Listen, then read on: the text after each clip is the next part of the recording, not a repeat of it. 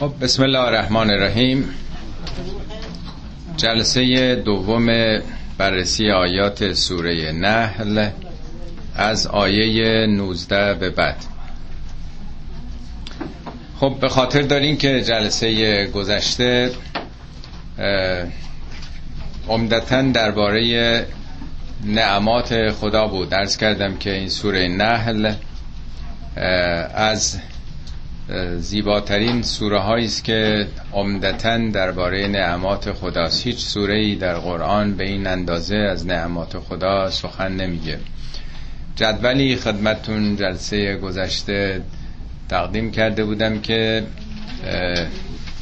هم از آیه پنج تا هر شود پونزده که تا شونزده که سری نعمات خدا بود و ملاحظه فرمودین که چهل و سه یا چهل و چهار تا از نعمات در اینجا شمرده شده بود. وسط سوره هم بار دیگه نعمات خدا رو به گونه دیگه بررسی میکنه. خب آخرین آیاتی که خوندیم، من دو سه تا دو آیه آخر رو مطرح میکنم. دو سه آیه آخر میفهمید که افمن یخلقو کمن لا یخلق افلا تذکرون، آیا اون خدایی که همه این نعمات رو آفریده، او خالق همه اون چیزی که شما دارین هست، مساویه با کسانی که هیچ چیز رو خلق نکردند؟ چرا اندرز نمیگیرید؟ چرا پن نمیگیرید؟ چرا بیدار نمیشید؟ نعمات خدا هم محدود نیست. ان تعدوا نعمت الله، اگه بخواین بشمرید نعمات خدا رو، لا تحصوها، هرگز توانایی شمارش نعمات خدا رو ندارین. احصا کردن یعنی برآورد کردن، شمارش کردن. ان الله لغفور رحیم، خدا با وجود این غفوره، بخشنده است، مهربانه، انتظاری از شما نداره که این جامعیت نعمات رو بشناسید. والله یعلم ما تسرون و ما تعلنون، خدا بر آنچه که به صورت سر یعنی پنهان در نهانی انجام میدین یا علنی و آشکار انجام میدید آشکاره. خب ما تا اینجا خوندیم که بحث نعمات خدا بود و ذکر این مطلب که انسانها به جای اینکه دنبال خالق این نعمات باشند، دنبال خدایان دیگه، معبودهای دیگه، آرمانهای دیگه میرن. آیات ابتدایی این جلسه درباره در واقع عمده‌ترین انحرافی که تو این جهت هست مطرحه. والذین یدعون من دون الله، اونهایی که به جز خدا رو میخوانند، یدعون من دون الله، پایین تر از خدا، به جز خدا، لا یخلقون شیئا، اونا که چیزی رو نیافریدند. یعنی آدم باید پرستنده کسی باشه، در برابر او سجده بکنه که او آفریننده خودش و همه چیز هست. لا یخلقون شیئا و هم یخلقون، خودشون مخلوقن. چطور ممکنه که انسان سرسپرده و مرید و منقاد کسی باشه که مخلوقه و خالق رو رها بکنه؟ امواتن غیر احیاء و ما یشعرون ایان یبعثون، این هایی که مردم به جز خدا میپرستن امواتن، مردگانند اینها، غیر احیاء، اینا که زنده نیستند. خب معلومه کسی که امواته جز امواته مرده است، خب معلومه که زنده نیست. این تأکید برای چیه؟ آیا غیر از اینه که کسی رو که شما میخوانید برای برآوردن حاجاتتون با زنده باشه، جسم داشته باشه، از نظر فیزیکی زنده باشه، دستی پایی داشته باشه، فکری رو به کار ببنده تا بره حاجات شما رو برآورده بکنه؟ اینا مردن، زنده که نیستند. آیا خود این تأکید بر این نیست که آدم از کسی باید حاجت به طلبه که زنده باشه و فقط خداست که حیون لا یموته، حی یعنی همواره زنده و هیچ وقت میرنده نیست، احیاء غیر انبات. خب کیا هستن اونی که داره میگه؟ آیا منظور بت ها هستن؟ مشرکین بت میپرستیدن، ولی اینجا میگه و ما یشعرون ایان یبعثون، اینا نمیدونن که کی مبعوث میشند. بت آیا مبعوث میشه؟ بت سنگی و چوبی آیا مبعوث میشه؟ پس بت مورد نظر نیست اینجا، بت هایی که مشرکین معاصر پیامبر میپرستیدن. خب ممکنه گفته بشیم اینا، بگیم که اینا بت رو نمیپرستیدند بلکه بت نماد فرشتگان بود، فرشتگان رو به عنوان دختران خدا که اداره جهان هستی به اونها سپرده شده میپرستیدن. خب فرشتگان هم که مرده نیستن، این میگه مردن اینا، امواتون غیر احیان، فرشتگان زندن، پس فرشتگان هم نمیتونن باشن. خب ممکنه بگیم که قدرتمندان زر و زور زمانه هستند، خب اونام که مرده نیستن، اونام زندن، اینایی که متوسل میشن به قدرت، پناه میبرن به طاغوت ها و جباران و شاهان و انواع اقسام این قدرتمندان، اونام که باز مرده نیستن. پس کی رو داره میگه که اینا که مردن، شما به جز خدا حاجاتون از اینا میطلبین، اینا که زنده نیستن. وقتی صلیب میکشن مسیحیا کی رو میخوانند؟ آیا زنده است حضرت عیسی؟ یا ما که یعنی ما که اون چه که تو فرهنگ اسلامی شیعه ما معمول هست، از پیامبر و امامان و امامزاده ها، حاجات و مردم معمولا از کیا میخوان؟ غیر از اینه اونا زندن؟ میگه اینا که انباتن غیر احیاءن. حالا استدلالی که میکنن حتما شنیدین، میگن مگه غیر از اینه که در قرآن گفته که شهیدان زندن، ولا تحسبن الذين قتلوا في سبيل الله امواتا، مبادا بپندارید اونهایی که در راه خدا کشته شدند مردن، بل احیاء عند ربهم یرزقون، بلکه اینا زندن، پیش ربشان پروردگارشون رزق میخورن. میگن خب وقتی که شهدا زندن، خب به طریق اولا انبیا و اولیا هم زندن، پس اونام که مرده نیستن. ولی در این آیه نمیگه اونا زنده در کنار شما هستن. مردم میگفتن اینا حیف شد، حرف ما رو گوش نکردن، رفتن نفله شدن تو جنگ، کشته شدن، تلف شدن. میگه فکر نکنید اینا از بین رفتن، تلف شدن، اینا زندن. ولی کجا؟ عند ربهم، نمیگه عند قبرهم، عند ربهم، نه قبرهم. خدا میگه جای خاصیه که بگیم پیش اونن، خدا همه جا هست، یعنی در حساب خدا. عند ربهم یعنی در حساب خدا، در نظام خدایی اینا از بین نرفتن، در عالم وجود خدایی هستند. و اینا نمیگه که پیش شما، رو شما میتونی، هیچ جا نگفته روحشون زنده است، اینا دنیا رفتن. حضرت عیسی هم بارها در قرآن میگه دنیا رفته اون، فلما یه جا میگه تو بودی گفتی که تو و مادر تو به جز من بپرستن. اینو البته برای که ما بفهمیم میگه، میگه من وقتی زنده بودم خودم نمونه عبودیت به درگاه تو بودم، شاهد و مراقب بودم کسی از این قلوب ها و زیاده رویا نکنه. فلما توفیتنی، وقتی من رو میراندی، من فوت کردم، فکنت انت رقیب، خودت دیگه مراقب بودی، من نمیدونم بعد از من چه اتفاقی افتاد، تویی که علام الغیبی، تویی که فقط میدونی. سوره مائده رو بخونین اواخرش میگه همه پیامبرانم وقتی خدا ازشون سوال میکنه که چگونه اجابت شدین، همه میگن که ما نمیدونیم، انت علام الغیوب، تو میدونی.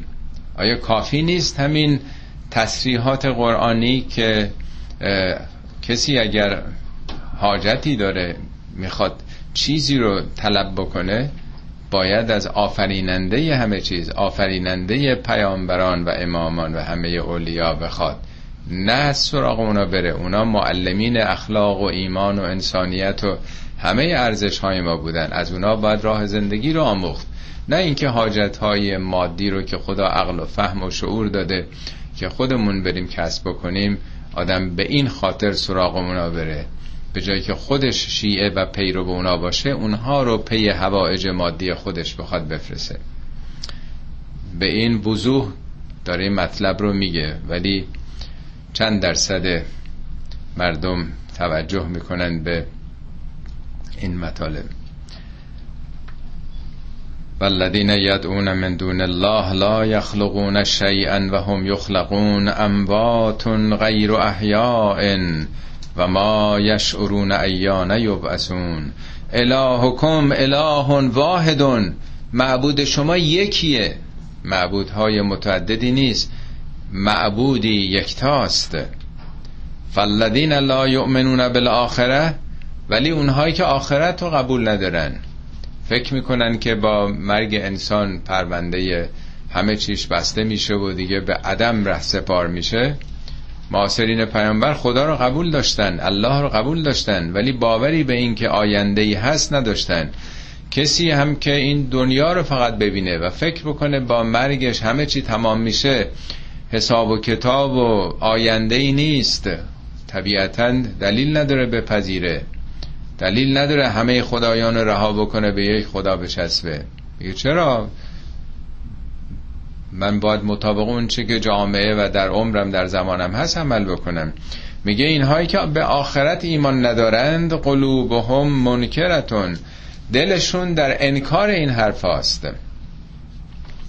و هم مستکبرون، و اینا خود بزرگ بینن، تکبر دارن، نمیخوان زیر بار این مطلب برن.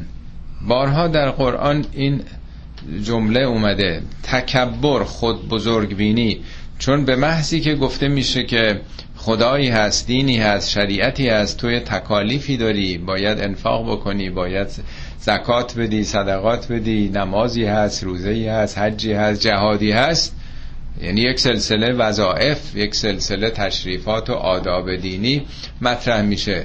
ولی اکثر مردم ترجیح میدن که به همین ظواهر بپردازن، به اعتقادات. چرا در حالا در خارج از کشور یا در داخل حتما برخورد کردین، صحبت کردین با کسان زیادی که علاقه به معنویات دارن، علاقه به اخلاقیات دارن، به اسپریچوالیتی دارن، که دلشون میخواد که معنویات رو، اخلاق رو بفهمن، بشناسن، ولی ترجیح میدن که در همین محافل عرفانی حضور پیدا بکنن، تو این جلسات میان، ولی دین رو قبول ندارن، شریعت رو قبول ندارن، اینی که خدا ما رو راهنمایی کرده قبول ندارن.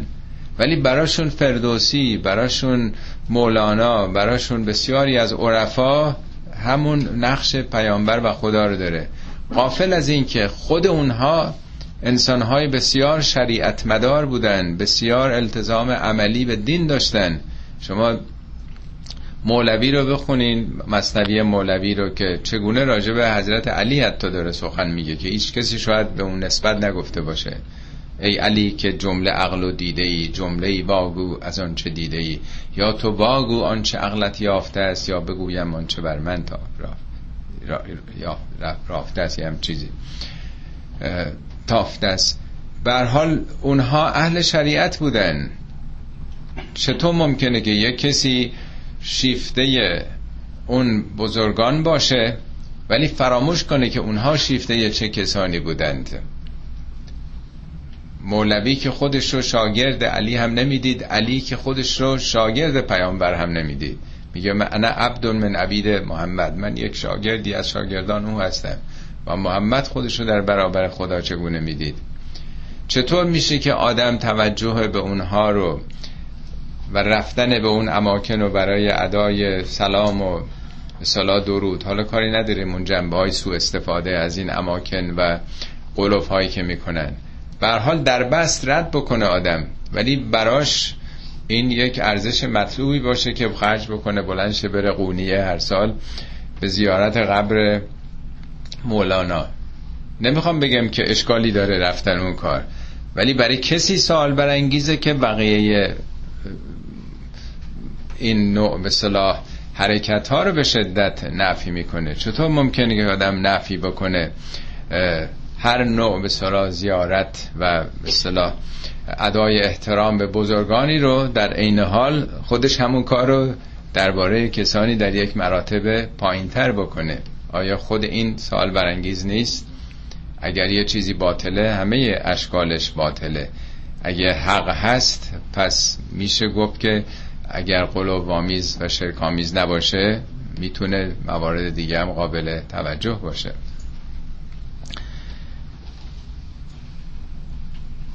لا جرم ان الله یعلم ما یسرون و ما یعلنون انه لا یحب المستكبرین.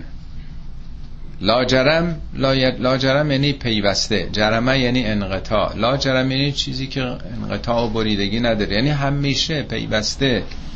لا جرم ان الله یعلم ما یسرون و ما یعلنون، اون چه که به پنهان در سر یا در علنی یعنی آشکار انجام میدن، لا ینقطع، خدا اینها رو میدونه.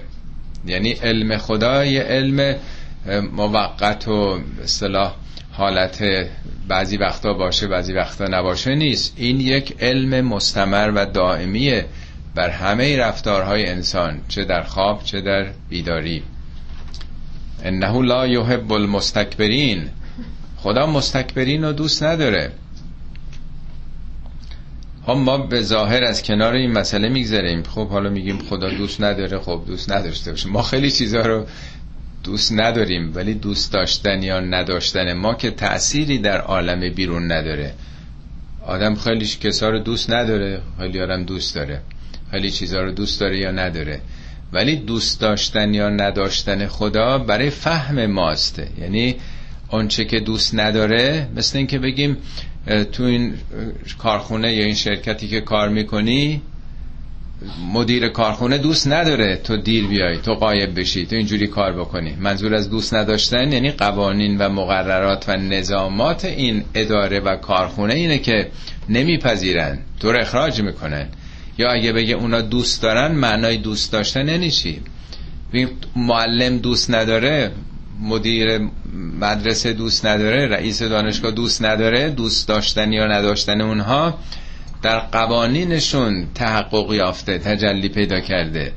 اینی که خدا چیزی رو دوست داره یا دوست نداره یعنی با نظامات او منطبق هست یا نیست. در قرآن کلمه یحب چهل بار تکرار شده، چهل هم عدد کاملیه در قرآن. هفده بارش چیزایی که خدا دوست داره میگه، مثلا میگه ان الله یحب التوابین و یحب المتطهرین. خدا اونایی که برگردن دوست داره، اونایی که دنبال طهارت نفسن تزکیه دوست داره. ان الله یحب الصابرین، خداوند صابرین رو دوست داره. ان الله یحب المتوکلین، توکل رو خدا دوست داره. یا ان الله یحب الذین یقاتلون فی سبیله صفا کأنهم بنیان مرصوص، خدا دوست داره اونایی که متشکل در برابر ظالمین مقاومت بکنن، بجنگن، مثل یک بنیانی، یه شالودهی که از سرب ساخته شده، اینطور متحد باشن. اینا یعنی خوبه دیگه. برعکسش هم میگه ان الله لا یحب الظالمین، ان الله لا یحب المتکبرین، ان الله لا یحب کل مختال فخور. کسی که خیلی خیالات برش داشته باشه، خیلی بخواد پوز بده، فخر فروشی بکنه. و فراوون در این پاورقی که خدمتون هست اینا نوشته شده، بعضیاش آوردم. ان الله لا یحب المسرفین، مسرفین رو دوست نداره، خائنین رو دوست نداره، مفسدین رو دوست نداره، کافرین رو دوست نداره. یا فرهین، اونایی که خیلی پوز میدن، خیلی مرفهین بیدردی که تکبر دارن نشون میدن. این نظامات خداست. اینجایی که میگه خداوند مستکبرین رو دوست نداره یعنی با تکبر به جایی نمیرسن تو نظام خدا. این آیه قرآن خیلی معروف، حتما شنیدین، میگه اونایی که تکبر دارن ان الذین یستکبرون لا یدخلون الجنه، اینا وارد بهشت نمیشن. حتی یلج الجمل و فی سم الخیاط، مگر اینکه جمل، حالا جمل هم به معنای شتر خیلی بزرگه، هم به معنای تناب کشتیه، کشتیه که با تناب نگر میدارن. بیشتر فکر میکنم معنای تناب کشتی مورد نظر باشه. تناب کشتی میتونه از سوراخ سوزن رد بشه؟ میگه اگه تناب یا شتر از سوراخ کشتی رد شد، اینا وارد بهشت میشن. یعنی یه چیز محالیه. به تعبیر حضرت علی میگه خداوند یکی از فرشتگان مقربشو یعنی ابلیسو به خاطر تکبرش که گفت چرا من بر او سجده کنم، من بالاتر از اونم، از اون شرایط بهشتی اخراج کرد. چطور ممکنه که یک انسانو با همون تکبر داخل بکنه در حالی که قوانین خدا درباره اهل آسمان و زمین که با هم تفاوت پیدا نمیکنه؟ بس خدا متکبر رو دوست نداره. دوست نداشتنم به این معناست که انطباق نداره. متکبر با نظامات مدرسه‌ای هستی، بنابراین ریجکت میشه، در هیچ جا پذیرفته نمیشه. علامت تکبرشون چیه؟ و اذا قیل لهم ماذا انزل ربکم، وقتی بهشون گفته میشه که چی پروردگارتون فرستاده، منظور قرآنه، نظرتون راجع به قرآن چیه، نظرتون درباره ما انزل الله، درباره وحی چیه؟ قالوا اساطیر الاولین، پاسخشون چیه؟ ای بابا این که اساطیر الاولینه. اساطیر از ریشه سطر میاد دیگه، نیست؟ سطر یعنی نوشته شدن. بابا اینا که نوشته های قدیمیه. امروز وقتی صحبت از این حرفا میشه، البته این کلمات عربی رو امروز نمیگن، ولی میگن ما روشن فکریم، اینا که قدیمیه. زمان پیامبرم میگفتن اینا که قدیمیه، ششصد سال پیش عیسی اینا رو گفته. زمان عیسی میگفتن بابا این حرفا قدیمیه، هزار سال پیش موسی این حرفا رو زده. همینطور از زمان موسی تا زمان آدم هر پیامبری آمده میگفتن بابا اینا که قدیمیه، انتظار داشتن که یه حرف تازه‌ای گفته بشه. همه پیامبران یه حرفو زدن، همه خدا رو معرفی کردن، همه آخرت رو گفتن، همه مسئولیت انسان رو گفتن، همه ارزش‌های انسانی رو مطرح کردن، ولی به تناسب رشد انسان‌ها این رو با تفصیل بیشتری مثل تفاوت کلاس‌های مدرسه ریاضیات تا سال دوم سوم دبستان تا یه حدی درس میدن، همینجور سلسله مراتب که میره بالا ریاضیات پیچیده‌تر میشه دیگه، نیست؟ بنابراین همیشه از ذهن کسانی که میخواستن، در ذهن کسانی که میخواستن انکار کنن، اینا حرفای قدیمیه، اساطیر الاولینه، اینا اسطوره است، اینا قصه است، قصه های قدیمیه. خب اسطوره در لاتین هم ظاهرا استوری اینا با هم هست دیگه، استوری هم در واقع همونه دیگه، این قصه دیگه، اینا داستانه دیگه، داستانای گذشته است. شما در در فرانسه هم ببینین یا در اصولا در زبان لاتین اساطیر همون رو داره میگه. آیا واقعا اینا اساطیره؟ فردوسی درباره رستم همینو میگه که میگه که رستم یلی بود در سیستان، رستم یه پهلوان بوده، منش کردمی رستم داستان، اینو من درستش کردم، سر گرد و ریش دو شاخ، یه کلاخود گردی و یه ریش دو شاخی گذاشتم، کمربند باریک و سینه فراخ. خب همه میدونیم اینا دیگه قصه هاییست که درست شده، رستمی به اون معنا نبوده. آیا این سخنانم از همون قبیله؟ میگفتن بله اینا هم همون چیزاستی که از قدیم گفتن و هی شاخ و برگ بهش اضافه کردن. قالو اساطیر الاولین، اسطوره است همه اینها. لیحملوا اوزارهم کاملة یوم القیامه و من اوزار الذین یضلونهم بغیر علم الا ساء ما یزرون. خب این برداشتشون، این تعبیرشون و عمل کردی که به دنبال چنین تلقی از حقیقت قرآنی پیدا می کنند باعث چی میشه؟ لیحملوا اوزارهم، بار این به صلاح انتخابشون رو به دوش خواهند کشید. نه اینکه چون این عقیده رو دارن، عقیده به عمل میکشه، عملم باعث میشه که مانع کسانی که جور دیگه میاندیشند آدم رفتار بکنه. این لام لام نتیجه است، غایت، هدفه. به اونجا خواهد کشید که هم بار خودشون رو، بار گناه و بار انحراف و بار موضع‌گیری ناحق خودشون رو به صورت کامل حمل بکنند در روز قیامت، و من اوزار الذین یضلونهم بغیر علم، بخشی از بار کسانی رو که بدون علم اونها رو گمراه کردند. این کافی نیست که یه نفر فقط بار خودش رو به دوش داشته باشه، اگر موجب گمراهی دیگرانم باشه، نه اینکه همه اون رو، بخشی از گمراهی اونم به عهده کسی است که او رو به هر حال سوق داده به این مسیر دیگه. الا ساء ما یزرون، آگاه باشید که بد چیزی رو دارن حمل میکنند. به هر حال همه اینا مسئولیت دیگه، انسان حامل یک سلسله مسئولیت هاییست در جامعه. اون چیزی که حاملش هست داره این اندیشه و فکر رو با خودش در زندگی میبره، این بار خوبی نیست، داره حمل میکنه. قد مکر الذین من قبلهم، کسانی که قبل از این آن بودن چنین مکری کردن. مکرنی نقشه ها و طرح‌هایی که انسان برای بازداری مخالف خودش، دشمن خودش یا کسان دیگه ای به کار میبنده. یعنی عرض کردم این نیست که چنین عقیده‌ای کسانی داشته باشن، عقیده که هیچ نوع اشکالی نداره، ولی به دنبال عقیده یعنی انتخاب یه مسیره، یه راهه. مکر بازداشتن دیگرانه، چون چنین اعتقادی است مانع از این میشند که کسان دیگه‌ای به گونه دیگه‌ای بیاندیشند، یعنی آزادی فکر و اندیشه اون وقت بسته میشه.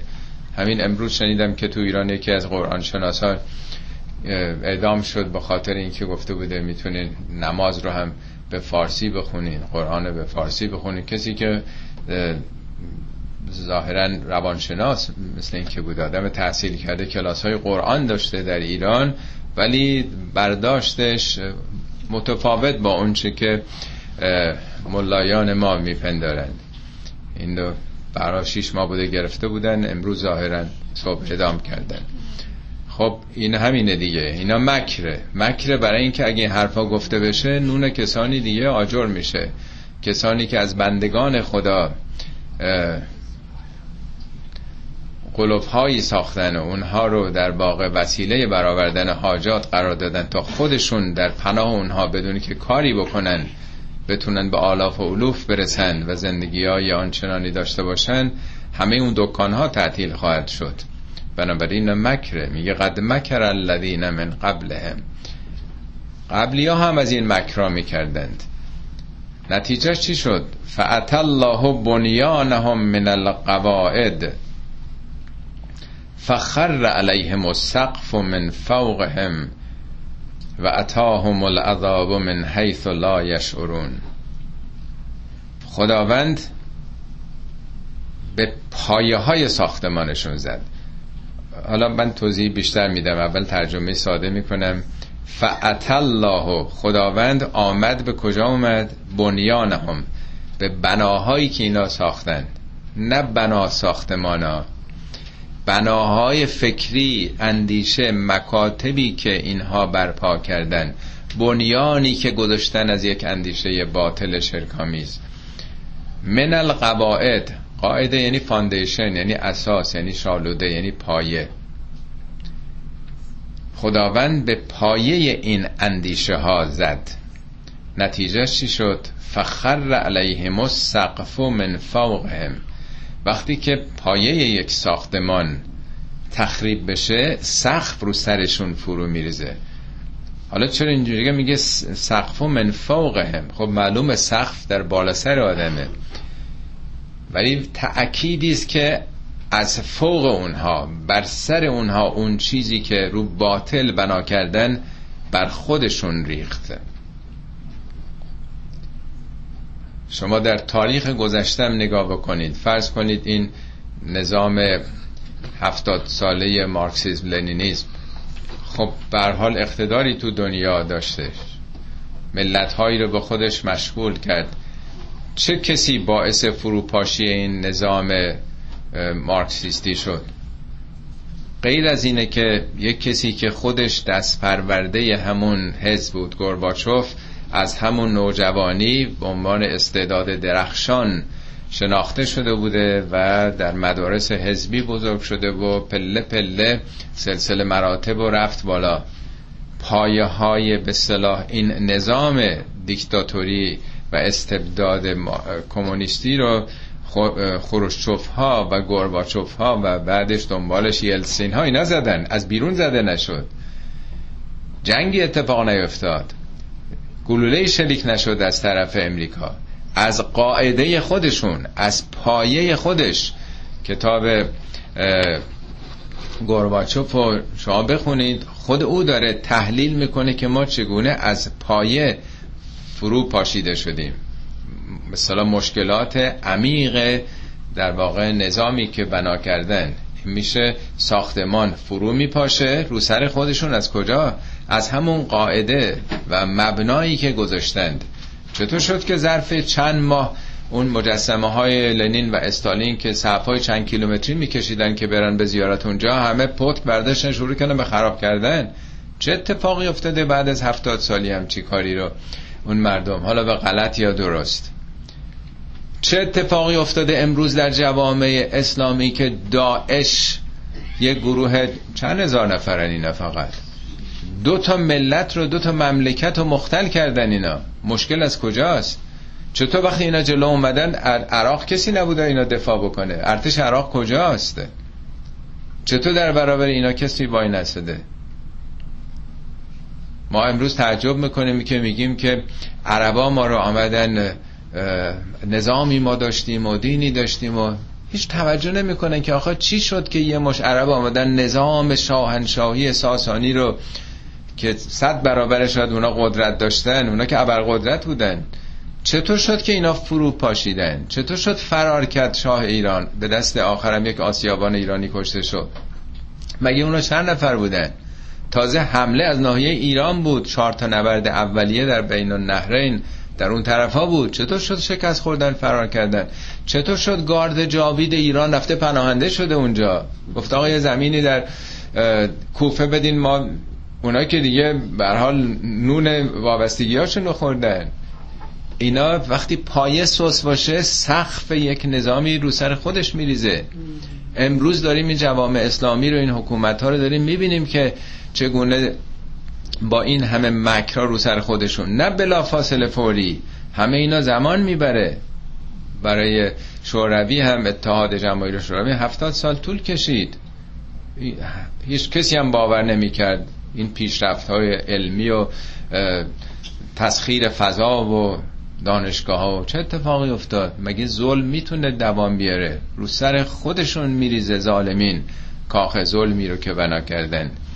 میگه قبلی ها هم مکر کردن، ولی این سقف از بنیاد متلاشی شد. یعنی عامل اصلی تخریب در درون خودشه، وقتی پایش، فاندیشنش بلغزه، کل ساختمان رو سرش فرو میریزه.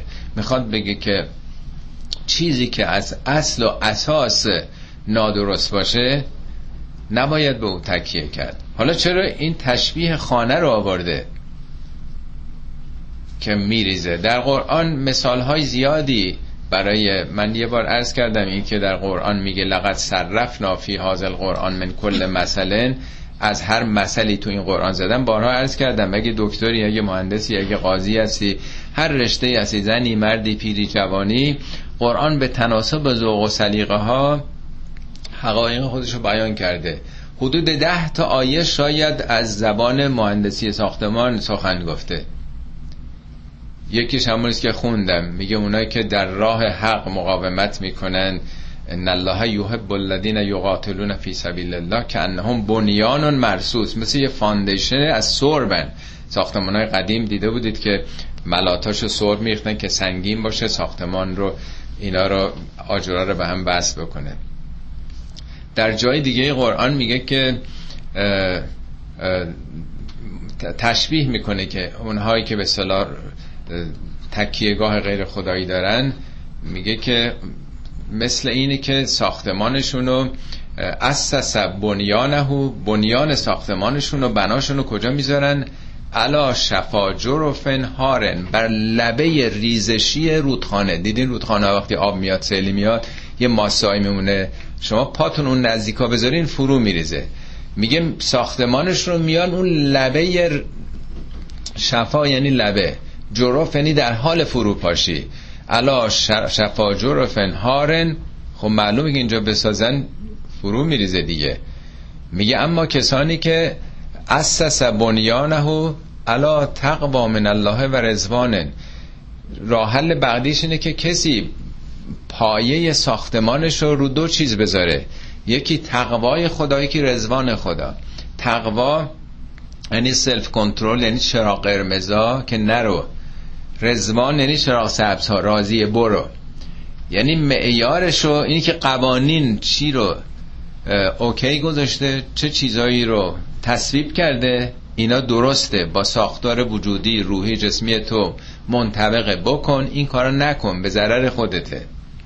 میگه کسی که اساسش رو این بذاره. البته اینا تشبیه، نه ساختمان رو. در ساختمان بله شما همه میدونی که ساختمان رو روی بتون میذارن.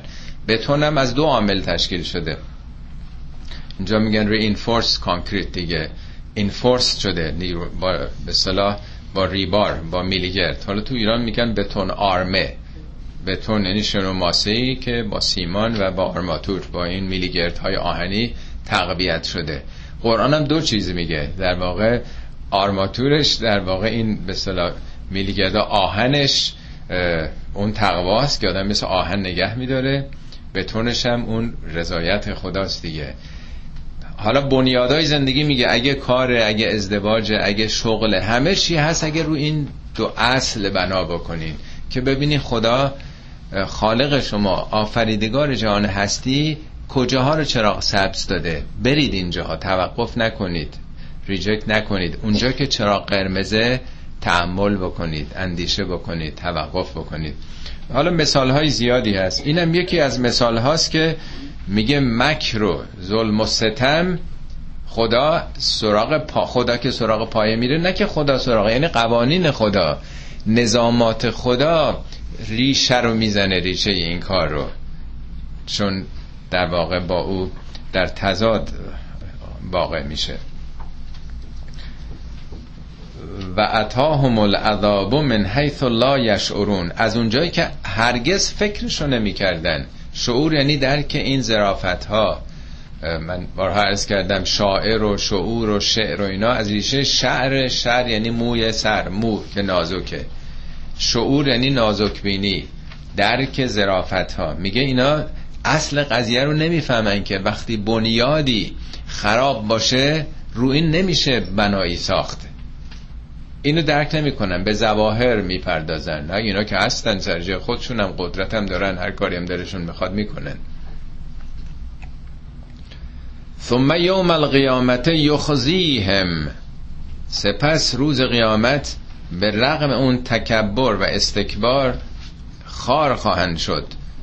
و یقول عین شرکای الذین کنتم تشاقون فیهم، به اونا گفته میشه که خب کجان اون شریکایی که دنبالشون بودین، کجان اونایی که به اونا متوسل میشدید، اونا رو واسطه خودتون بین خدا و حوائج مادی خودتون میدونستین، شریکا شفیعان شما کجان، اونا که شریک من، خدا میگه من که شریک ندارم، فقط خدا.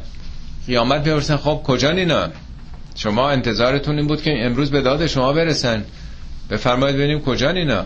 عین شرکای الذین کنتم تشاقون فیهم، شما در دنیا درباره اینها با دیگران، با موحدین جنگ داشتید، خصومت داشتین. شقاق یعنی شقه شدن، جدا شدن.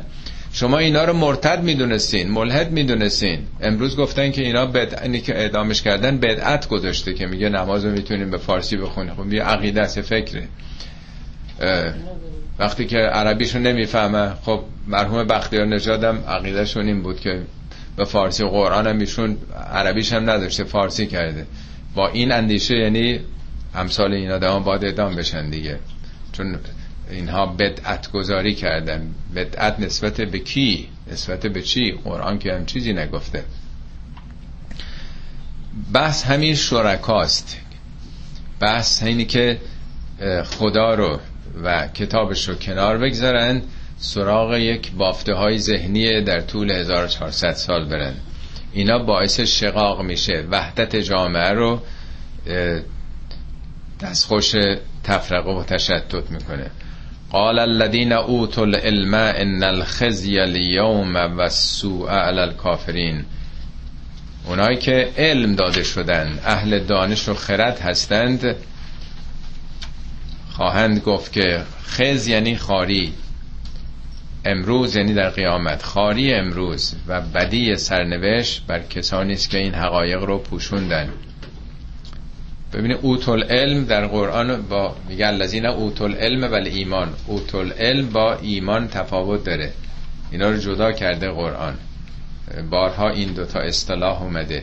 اونایی که میفهمن، درک دارن، میدونن که بابا یا خدا هست یا نیست، اگه خدایی هست در جهان نمیتونه خدا این سلسله ها، این واسطه ها رو داشته باشه که آدم به جایی که مستقیم سراغ او بره، با او ارتباط داشته باشه، به این واسطه ها بپردازه.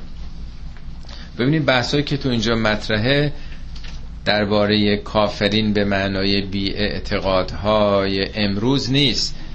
کفر رو در واقع انکار توحید و آلوده کردنش با شرک میدونه. این بحث رو در زمان خود شما باید ببرید، نه اینکه بگیم امروز اونایی که مثلا حالا سکولارن، بی اعتقادن، پس بحث اونا رو داره میکنه. خوب توجه کنید به استدلالایی که داره میکنه. تو جامعه ایمانیه که میگه این انحراف و این فساد نادیده گرفتن و کفره.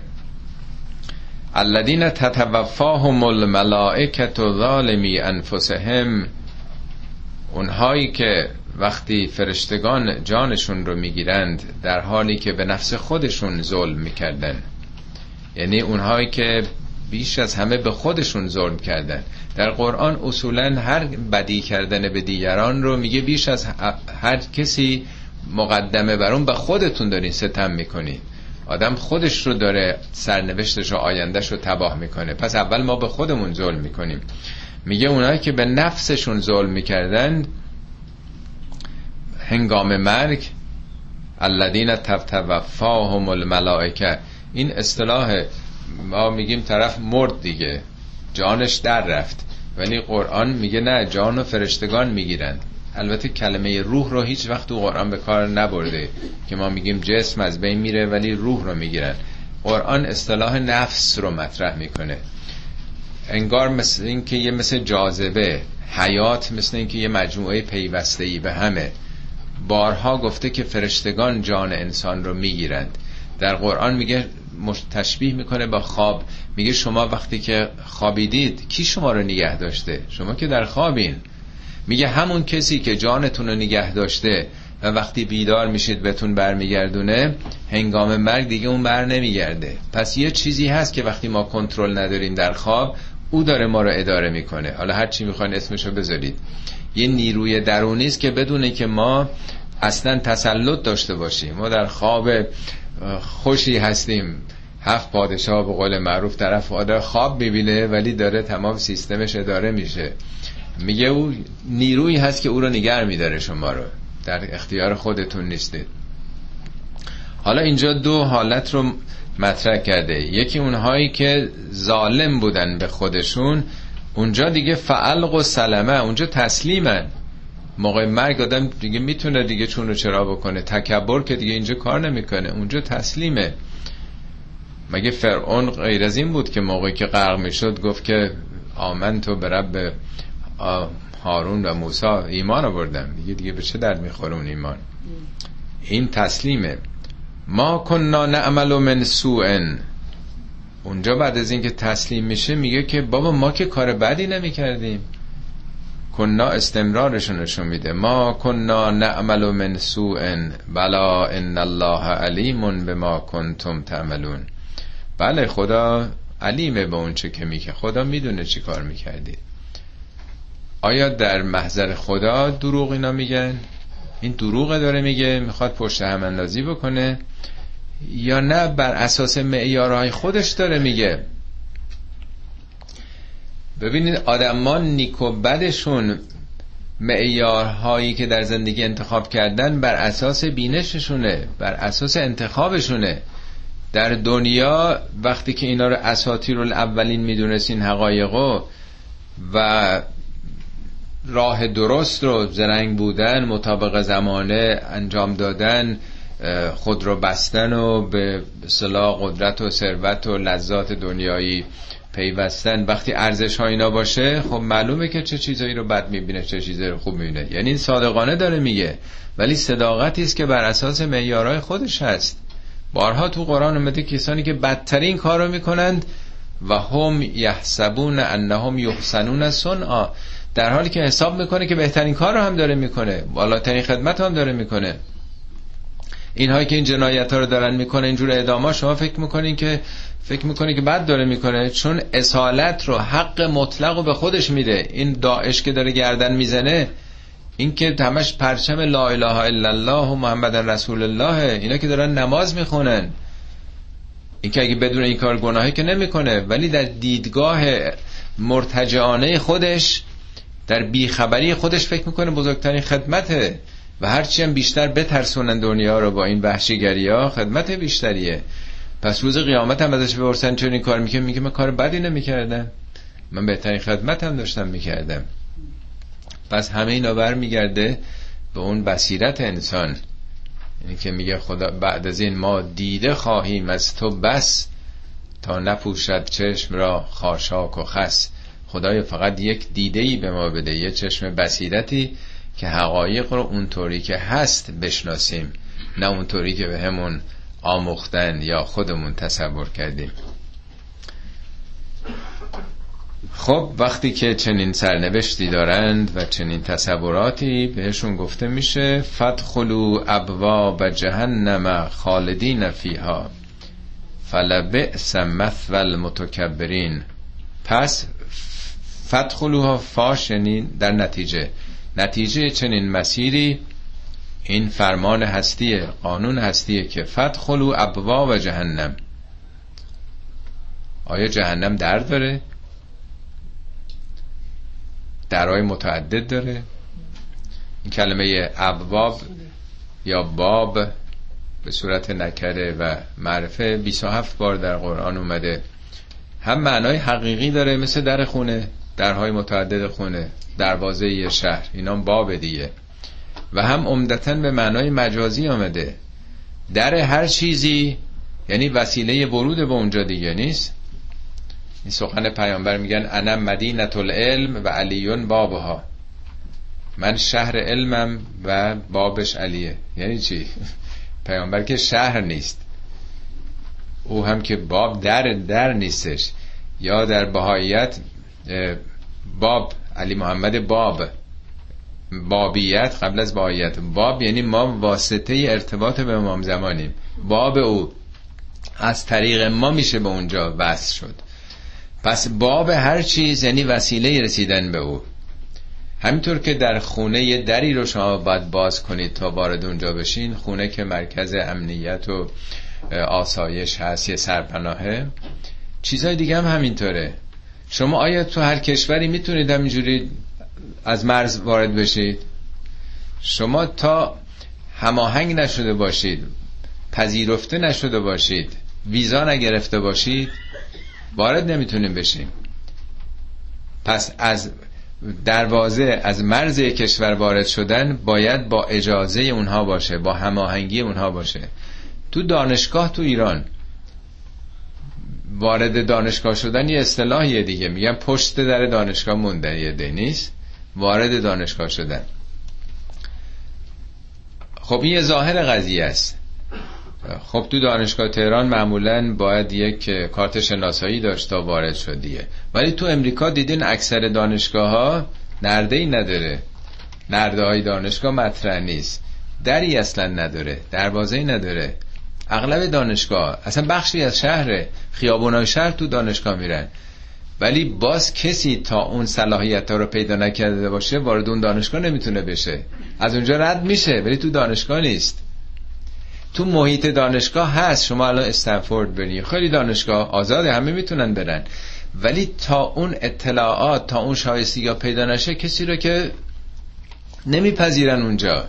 یعنی زوری نیست، باید در درونش انسان پیدا کرده باشه. حالا بنده رو ببرن فرض کنید تو دانشکده مثلا پزشکی، داروسازی، ببرن در کلاس مثلا فارماکولوژی، مثلا نمیفهمم مثلا چی دارن میگن، یعنی اصلا آدم وارد اونجا نشده، جسمش هست ولی روحش نیست. جهنم هم همینطوره، بهشت هم همینطوره. این در واقع یک حالت مجازیه. در قرآن میگه جهنم رو این پنج شش بار در قرآن راجع به درهای متعدد داشتن جهنم آمده. میگه لها سبعت ابوابن، جهنم هفت در داره، هفتم عدد کسرته.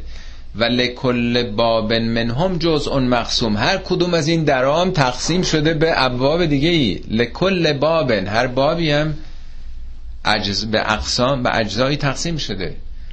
یعنی جهنمی شدن از طرق مختلفه، با حرص، با حسد، با نمیدونم شهوات، با جاه طلبی هاست، با شهرت طلب، با خیلی چیز هاست. عوامل متعددی آدم رو سرنوشت دوزخی میکنه بش.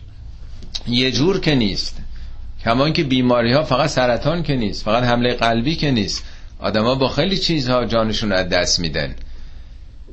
پس سرنوشت آینده ما هم هم در محیط دوزخی وارد شدن. ببینید اینا چاره‌ای نیست، به این زبان قابل فهم ما داره گفته میشه. ساختمان و در و دیوار و سقف و شالوده و بنیان ساختمان، ولی مسئله چیز دیگه است. ما جور دیگه اگه گفته میشد نمیفهمیدیم. به زبان تجسمی ما داره گفته میشه. بهشت رو هم همه جا داره میگه که بهشتی‌ها وقتی میرن درها باز شده برای اینا. اهل دوزخ میگه وقتی میرن درها بر اونها باز میشه. یعنی یک نوع سنخیت، در درها بسته است، دری باز نیست. اخراج از دانشگاه مطرح نیست، ولی وقتی یک کسی اون توانایی رو نداشته باشه بهش میگن تو نمیتونی بری. نمره منفی رد کردن که وجود خارجی نداره. وقتی که صلاحیت ها نباشه یک کسی رد میشه، برای درها بسته هم میشه. خب اینجا هم این جمله بارها تو قرآن اومده، فدخلوا ابواب جهنم خالدین فیها فلبئس مثوی المتکبرین. همه جا هم گفته متکبرین، اونایی که خودشونو بزرگتر از این نظامات حاکم بر جهان بیلیارد ها کهکشان میبینن، میخوان خودشون محور جهان باشن.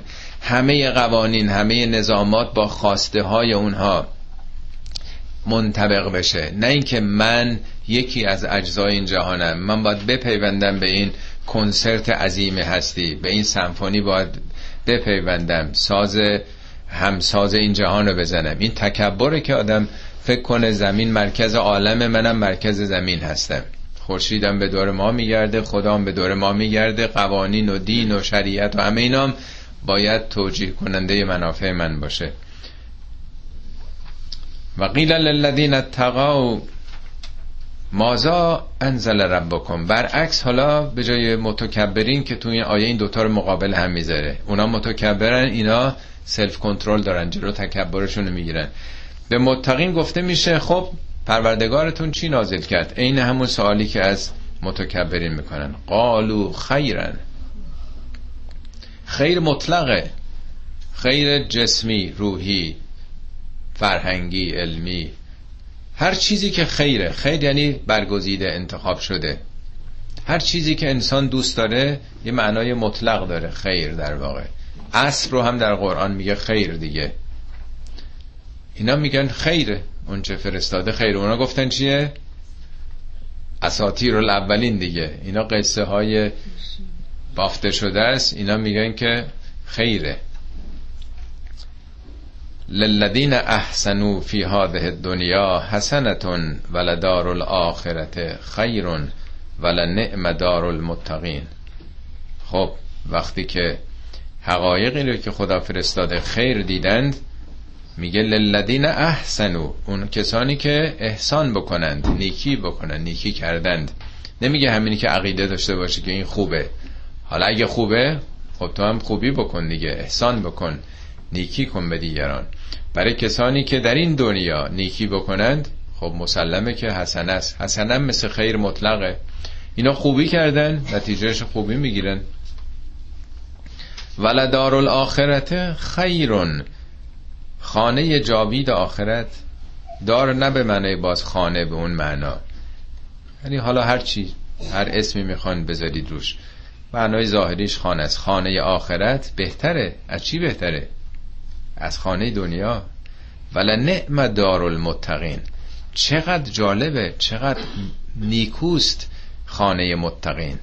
ببینید همه جا متقین رو مطرح میکنه قرآن، بدون استثناء بهشت رو برای متقین میشمره. هیچ نیکی حاصل نمیشه مگر با تقوا. تقوا یعنی اراده، اراده خویشتنداری، اراده که انسان بتونه خودشو مهار بکنه، کنترل بکنه خودشو. با این نیروه، با این اراده است که انسان بالا میره. هر کار خوبی دیگه ای رو در نظر بگیریم بدون بدون تقوا محال انجام بشه. خب چیه اون خانه آخرت؟ جنات و عدن یدخلونها. فکر میکنم سی و شیش بار این اشاره به بهشت هایی که تجری من تحت الانهار در قرآن شده. بارها هم توضیح دادم که اینا برای فهم ماست. همینطوری که یه باغ موقعی سبز و خرمه که عامل سبزی و خرمیش که آبه در اختیارش باشه، جاری باشه. این زندگی سبز، زندگی آباد و خرمه اهل تقوا، اونا که خودشونو کنترل میکنند، چگونه است؟ جنات و عدن یدخلونها تجری من تحتها الانهار. از زیرش نهرها که همون اعمال حیات بخش اونهاست، جاری است. لهم فیها ما یشاءون، در اونجا هر چی اراده بکنن هست، هر چی بخوان هست. کذالک یجزی الله المتقین، خدا این چنین متقین رو پاداش میده. همه درها روی اینها بازه. ببینید شما یه وقت هست که تو کنکور قبول میشین ولی نمرتون به گونه ایست که فقط دو تا سه تا رشته میتونین انتخاب بکنین، هر رشته ای نمیتونین برین. یه وقت هست که عالی ترین نمره رو آوردین شما، در همه دانشکده ها، همه رشته ها رو شما بازه. بنابراین متقین با اون اراده که پیدا کردن همه درها رو اونها بازه. الذین تتوفاهم الملائکة طیبین، اونهایی که وقتی جانشون رو فرشتگان میگیرند، یعنی هنگام مرگ منظوره، ازرائیل در واقع. طیبین، طیبین این آدمای پاک بودند، طیب بودند. در برابر چیه؟ ظالمی انفسهم، آیه بیست و هشت، این همون آیه است. الذین تتوفاهم الملائکة ظالمی انفسهم، اینجا الذین تتوفاهم الملائکة طیبین، اینا پاک بودند، هیچ نوع خباستی نداشتند. یقولون السلام علیکم، میگن درود بر شما. سلام این لفظ نیستا، سلامتی بر شما آباد. میدونی اسم خدا سلامه دیگه، یکی از اسامی خدا سلامه. السلام المؤمن المهیمن العزیز الجبار المتکبر. خدا سلامه یعنی همه سلامتی ها از اونجاست. خدا مؤمنه یعنی همه امنیت ها از اونجاست. یعنی اینها دیگه هیچ نوع ناسلامتی نخواهند داشت، همه چی سلامتیه، سلامتی مطلقه. به اونها گفته میشه سلامتی بر شما باد. دیگه ناامنی و دیگه حزن و غصه و اندوهی نیست. سلام علیکم ادخلوا الجنة بما کنتم تعملون، داخل بهشت بشید به خاطر آنچه که عمل میکردید، نه اینکه اعتقاد داشتید، به خاطر اعمالتون. حالا طرف مقابل رو میگه که چرا پس دیگران، چرا اونهایی که در تکبرن نمیخوان عوض بکنن مسیرش؟ منتظر چی ان؟ هل ینظرون الا ان تأتیهم الملائکة، آیا اونا منتظرن حتما ملائکه بیان، یعنی عزرائیل بیاد دم مرگ برسه بعد بگه نا قبول کردم؟ الا ان تأتیهم الملائکة او یأتی امر ربک، یا فرمان پروردگار بیاد، یعنی در واقع عذابی در دنیا اتفاقی بیفته، جنگی بشه، در معرض شکست و کشته شدن قرار بگیره. یعنی میخواد موقعی که دیگه به آخرین نفساش رسید، به مرگ طبیعی یا به مرگ حالا عذاب یا هر شکلی دیگه، اون میخواد ایمان بیاره، یعنی اجباراً میخواد باور بکنه، یعنی نمیخواد با آگاهی، با مطالعه، با شناخت خودش. کذالک فعل الذین من قبلهم و ما ظلمهم الله ولکن کانوا انفسهم یظلمون. قبلیام، نسل‌های قبلم هم همینجوری در زمان حیاتشون فرصت رو از دست میدادن، حاضر نبودن که در فرصت باقی مانده برگردن به راه خدا. قبلیام این کارو میکردن، خب گرفتار شدن. حالا گرفتاری تقصیر کیه؟ و ما ظلمهم الله، خدا نبود که به اینا ظلم بکنه. خدا به هیچ کسی ظلم نمیکنه. این معلم نیست که رفوزه میکنه، این مدرسه نیست که رفوزه میکنه. درسته که اونا رفوزه میکنن، ولی اونا مطابق قوانین، نه دشمنی با کسی. تقصیر خود کسی است که نتونسته اون شرایط رو احراز بکنه. بنابراین در حقیقت خدا نیست که ظلم کرده باشه. خدا قوانین و نظاماتی در جهان گذاشته که هر کسی به نتیجه عمل خودش میرسه. و ما ظلمهم الله ولکن کانوا انفسهم یظلمون. این خودشون بودن که به خودشون ظلم میکردن. این بارها این جمله در قرآن اومده، ده بار در قرآن تکرار شده و ده هم میگن عدد تمام. خدا به هیچ کسی ظلم نمیکنه، هر کسی نتیجه عمل خودش رو میبره. فاصابهم سیئات ما عملوا. سیئات یعنی بدیها، آثار سو و بد آنچه عمل میکردند بهشون رسید، بهشون اصابت کرد. فاصابهم، اصابت کرد به اونها چه چیزی؟ سیئات ما عملوا. همینطور که ما وقتی غذا میخوریم آثار منفی اون تغذیه‌ای که کردیم دامنگیرمون میشه، از نظر قند و چربی و بارها این مثال رو عرض کردم. چیز دیگه خارج از اون نیست. اون چه که در جسممون میبریم ما رو گرفتار میکنه، اون چه که در روحمون هم میبریم او هم عوارضی داره دیگه. یه بار اشاره کردم خدمتون، من یه آزمایش خون میدادم، نگاه کردم شمردم اون آیتم هایی که گذاشتن، دیدم حدود صد و پنجاه و خورده‌ای آیتم هست که اینا رو میتونن از در آزمایش بگن هر کدوم. یعنی در خون ما، حالا هر کدوم اونام شاید زیر مجموعه برای خودشون فراوون داشته باشن. دو سه روز پیش یه مقاله خوندم که از نظر روانشناسی، اخیرا روانشناسا اینو کشف کردن که از نظر روانشناسی آزمایش خون میکنن. با آزمایش خون در پونزده تا موضوع رو گفته بود که از این طریق میشه مشکلات روحی روانی اشخاص رو در آینده خیلی نزدیکی. الان اینو در واقع ثابت کردن و دارن مقدماتش رو فراهم میکنن، یعنی نه تنها جسممون.